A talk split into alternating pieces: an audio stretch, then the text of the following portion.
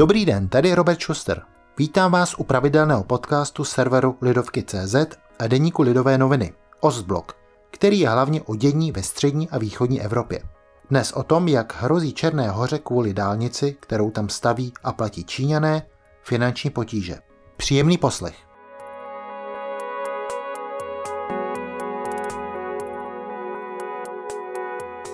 Černá hora nepatří úplně ke státům, o kterých by se běžně psalo.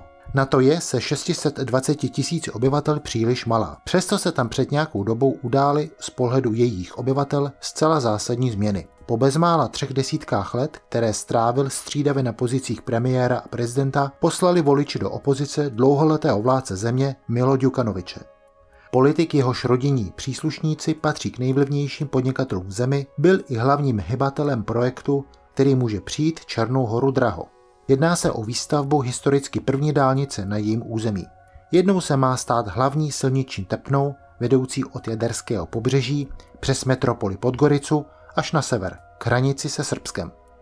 O vybudování rychlostní komunikace, která by zlepšila dostupnost tehdejší Jugoslávské svazové republiky Černé hory, se uvažovalo již od 70. let. Plány na dálnici začaly být znovu konkrétnější po vyhlášení černohorské nezávislosti v roce 2006. Nejprve ji chtěla postavit chorvatská firma, později řecko-izraelské stavební konzorcium. V obou případech se nenašla banka, která by byla ochotná do projektu investovat, neboť se zdál být kvůli očekávané nízké návratnosti vložených peněz značně rizikový. Protože ambice Djukanovičovy vlády nepolevovaly, dostala v roce 2014 zakázku na vybudování prvního dálničního úseku čínská společnost Chinese Road and Bridge Corporation. Její inženýři nešetřili při vedení trasy ambiciozními řešeními. Za zmínku stojí třeba kilometrový dálniční most Moračica, posazený na betonových pilířích ve výšce 195 metrů.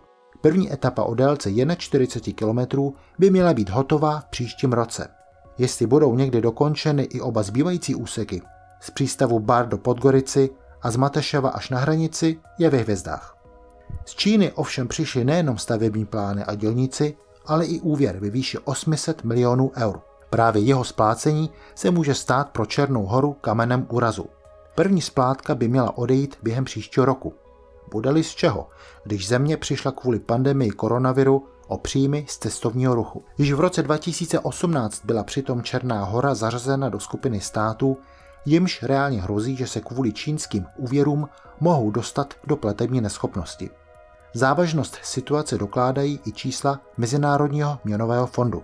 Podle nich narostlo v roce 2019 zadlužení balkánské země na 80% hrubého domácího produktu. Letošní odhad říká, že by mohl poskočit až na 93% Závazky vůči Číně představují přitom čtvrtinu celkového dluhu a budou dál narůstat. Je zjevné, že bez vnější pomoci se Černá hora z této smyčky nevyvlékne. Pro Evropskou komisi, která vyjednává s tamní vládou o členství země v Evropské unii, by to byla dobrá příležitost ukázat, že její vývoj v nejbližším sousedství není lhostejný.